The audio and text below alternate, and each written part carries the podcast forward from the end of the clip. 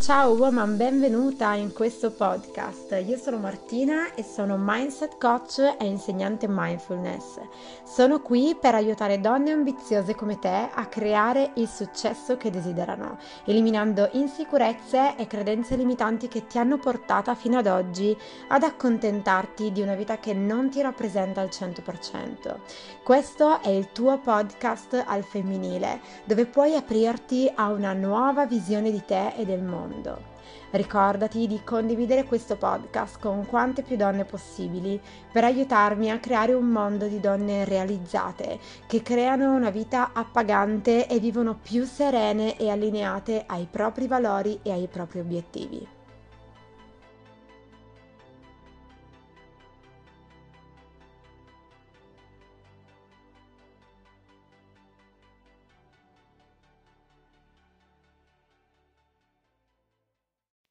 Eccoci qui, benvenuta in questa nuova puntata podcast. Oggi voglio raccontarti come ho sfruttato il mio essere una multipotenziale per creare il business che sognavo, anche se in realtà il fatto di essere una multipotenziale devo dire che mi ha fatta sentire sbagliata davvero per tutta la vita. Per farlo però ti devo raccontare un po' di me, di tanti anni fa, della piccola Martina, nata in una famiglia direi normalissima mio papà era un commerciante, mia madre è una casalinga, la vena imprenditoriale credo di averla presa da papà. Ero una bambina con davvero tantissimi sogni, eh, troppi agli occhi del mondo esterno. Io infatti sono una multipotenziale, da sempre piena di mille interessi, con il costante bisogno di creare, sperimentare, ricevere stimoli diversi. Mi ricordo che da bambina sognavo e sperimentavo davvero ogni cosa, volevo fare ad esempio la cantante ma anche la ballerina, infatti mi mettevo davanti allo specchio a ballare e cantare la sera, eh, stavo sveglia fino a tardi per guardare quel programma, non so se ricordi, che davano su MTV verso mezzanotte dove raccontavano le storie delle grandi star, io guardavo sempre Shakira, Beyoncé, Cristina Aguilera con queste storie e queste carriere pazzesche ma allo, st- allo, stesso tempo sognavo anche di creare gioielli, di fare la dottoressa, la pittrice. Sì, ho avuto anche un lungo periodo artistico in cui dipingevo quadri a tutto il vicinato ed erano anche abbastanza carini alla fine. Il mio mondo, però, dai mille colori, dalle mille sfaccettature, nella realtà si scontrava con due enormi problemi. Il primo era la mia uh, situazione economica familiare, che in realtà con le consapevolezze di oggi ti dirò, non era tanto un problema di soldi, che sì è vero non c'erano, ma il problema più grosso era di mindset, ovvero il problema principale era che la mia famiglia ha sempre creduto che solo chi ha i soldi può realizzare dei grandi sogni, quindi noi i soldi non li avevamo e quindi i miei sogni, ma come anche i sogni delle mie sorelle, erano semplicemente troppo grandi per le nostre tasche. Il secondo problema era che per di più eh, i miei genitori si scontravano con una figlia multipotenziale. Quindi quei pochi risparmi, eh, una bambina multipotenziale te li fa magari mettere in tante cose diverse. E questo per il mondo è poco rassicurante, perché devi comprendere che le persone vogliono essere sicure, stabili la mente umana è portata a preferire sempre la sicurezza, la stabilità, è il motivo per cui a volte prendiamo decisioni assurde sulla nostra vita pur di non rischiare. E, um, e, questo è il motivo per cui, ad esempio, si ammirano quelle bambine che hanno un unico sogno, un'unica strada davanti a loro, la seguono in modo preciso, senza fare deviazioni. Pensa a una bambina che magari ti dice: Ah, io da grande voglio fare assolutamente il medico e segue tutti gli studi, l'università, le specializzazioni finché non diventa un medico. Uh, prova a pensare a chi vuole essere un atleta, a chi vuole essere una ballerina e allora inizia a dedicare la sua vita alla danza finché non arriva alla Scala di Milano, per farti un esempio. E, e questo viene molto, molto apprezzato a livello uh, della nostra società. Ma io non ero così, tutta la mia strada era una deviazione e questo mi ha fatta sentire enormemente sbagliata, ma soprattutto eh, mi faceva sentire bloccata perché le persone intorno a me si aspettavano da me che io scegliessi un'unica strada, uno scopo e andassi in quella direzione e io mi sentivo limitata dal dover rientrare in un unico ruolo che però non mi sentivo addosso. Così ho iniziato a un certo punto a isolarmi, perché poi quello che passi è che nessuno ti capisce, no? Quindi ti isoli e nel mio caso mi sono buttata su film, libri, serie tv fantasy. Agli occhi degli altri ero diventata una ragazza solitaria, introversa. In realtà io cercavo semplicemente in quei mondi magici, quell'infinito pieno di potenzialità, pieno di esperienze, di magia, che la vita reale semplicemente mi stava negando e attenzione perché questo meccanismo con me è andato avanti veramente fino a 3-4 anni fa. Sono cresciuta così, infatti, con la sensazione di essere semplicemente in un mondo non mio, fuori posto, sbagliata, ma con la speranza un giorno di svegliarmi e trovare il mio posto magico nel mondo. Ma di speranza si muore e le cose bisogna andarsene a prendere. E questo è stato il motivo per cui a un certo punto io mi sono rassegnata, di speranza appunto si muore, e ho messo così a tacere tutti i miei sogni e ho iniziato a sentirmi ancora più fuori posto e ancora più sbagliata. Il cambiamento invece poi è avvenuto nei primi anni delle superiori ed è stato direi tragico, infatti il cambiamento è iniziato lì, ma come ti dicevo è durato veramente fino a quattro anni fa. Eh, ovviamente la mia scuola delle superiori non l'avevo scelta io perché quello che si passa a una persona multipotenziale che in realtà non sa scegliere perché non segui una strada sola nella vita è uguale a non, per- non porti nulla a termine che è uguale a non sei capace a prendere decisioni valide. Quindi come potevo io scegliere per il mio futuro?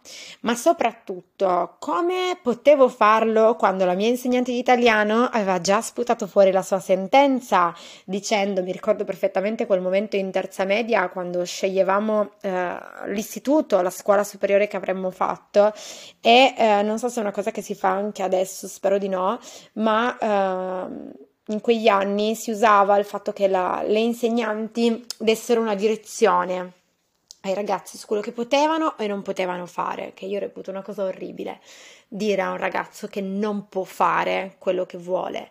E eh, in quel caso la mia insegnante di italiano aveva deciso che io non ero tarata per un liceo e eh, avrei dovuto fare un istituto professionale a suo dire semplice, poi eh, ogni cosa relativa e soggettiva, però a suo dire semplice perché appunto oltre che dirmi eh, e farmi sentire che essere una multipotenziale è sbagliato, non me lo vuoi dire anche che sono stupida, che posso puntare al massimo a questo e questo, ma perché no? Quindi diciamo che presa dallo sconforto dettato da un insegnante che in terza media non aveva capito per niente il come mai io fossi passata da prendere buoni voti a scuola a prendere a malapena 6, questo succede perché il sistema scolastico non valuta l'individuo ma eh, gli, ha, gli dà semplicemente un voto numerico e reputo questa cosa assolutamente non giusta, però eh, presa dicevo, dallo sconforto e anche un po' incazzata a dire il vero, dico ai miei genitori, eh, poi quelli sono gli anni in cui inizia l'adolescenza, sono gli anni in cui fai, fatti, fai facile ad arrabbiarti. E ti dicevo, anche un po' incazzata, dico ai miei genitori, sapete che c'è? Scegliete voi, tanto io non so scegliere. Mio papà era molto impegnato con il lavoro in quel periodo e anche un po' deluso no? dalla frase tua figlia non va bene per il liceo e quindi sceglie mia madre con cui io facevo sempre un sacco di torte e, e, quindi con grande entusiasmo stabilisce che sarei andata a studiare arte bianca e pasticceria. Io che quando cucino una torta neanche guardo le dosi degli ingredienti perché devo sperimentare e creare. Non era una scelta, eh, non era una scelta che andava bene su di me Fatto sta che dopo due tristi anni, infatti, passati a non fare nulla se non sfogare il mio senso di non valere niente in una ribellione personale, che si è ovviamente eh, tramutata in anni scolastici buttati via senza studiare, andando a scuola un giorno sì e cinque no, la mia famiglia sprofonda in una crisi economica ancora più drastica, manco prima stessimo bene. Mio papà perde il lavoro e rullo di tamburi perdiamo anche la casa. Wow, perché non ce lo vuoi mettere uno sfratto nelle cose da sperimentare, no? Nella vita. Io adesso te la, te la sto raccontando così ironizzando perché mi piace ironizzare, ma in realtà non fa ridere per niente. E con un bello sfratto andiamo tutti a vivere a casa di mia sorella eh, in un'altra città, in ben 30 metri quadri, in sei con un neonato e un cane. Che meraviglia, un'ambizione di vita. Quando mi scrivete che sono fortunata, no? Che io parlo così perché sono fortunata nella vita, ecco, queste sono le ambizioni di vita, le meraviglie della mia vita. Ma, ma attenzione, eh, questa caduta è stata davvero la mia più grande fortuna in realtà, anche se ti sembrerà strano, ma ehm, il fatto che la mia famiglia sia caduta in questo modo ha fatto sì che noi appunto ci trasferissimo in una nuova, in una nuova città. E nuova città eh, significa nuove conoscenze e nel mio caso anche nuovi modelli di vita. Dopo un'estate passata chiusa in casa a noleggiare cassette eh, DVD al blockbuster, me lo ricordo come fosse ieri, perché non conoscevo nessuno e eh, appunto mi ero molto chiusa in me stessa e facevo fatica in realtà a uscire di casa e fare nuove conoscenze. Dopo quest'estate la mia nuova città in realtà si è trasformata in quello che possiamo definire come il padre ricco di Robert Kiyosaki. Se non hai mai letto Padre ricco e Padre povero, fallo, non so che cosa aspetti a farlo mi ha mostrato una vita diversa, dove non per forza le persone piangono per arrivare alla fine del mese, non per forza vai al mare da tua zia sempre da sola e nello stesso posto ogni anno perché i tuoi genitori non si possono permettere una vacanza da dieci anni. Non per forza metti i vestiti smessi ormai scadenti, scadenti delle tue sorelle che ormai sono cresciute. Conosco in questa nuova città in realtà anche un mondo fatto di abbondanza, fatto di eh, amiche, nuove amiche che viaggiano in paesi lontani con i genitori, fatto di figlie che vanno a fare shopping con le mamme. E, eh, e questa è la fortuna più grande della mia vita, perché mm, quel senso di eh, essere così diversa, di disagio, ha fatto scattare, ha fatto nascere dentro di me una fiamma che da quel giorno, ti giuro, non si è mai spenta, che è la fiamma della rivalsa. Nella mia testa in quel momento eh, io mi sono convinta che il problema fossero i soldi. Quindi come prima cosa ovviamente mollo gli studi e comincio a lavorare come cameriera nel weekend in un ristorante vicino. Per capire in realtà poi poco dopo che non era la scelta giusta perché la mia fiamma di rivalsa bruciava tantissimo e le persone intorno a me, la mia nuova compagnia, erano non solo con più soldi della mia famiglia, ma erano anche considerate più intelligenti, più acculturate. Andavano a quel fatidico liceo, no? Al cui io ero stata decretata non idonea.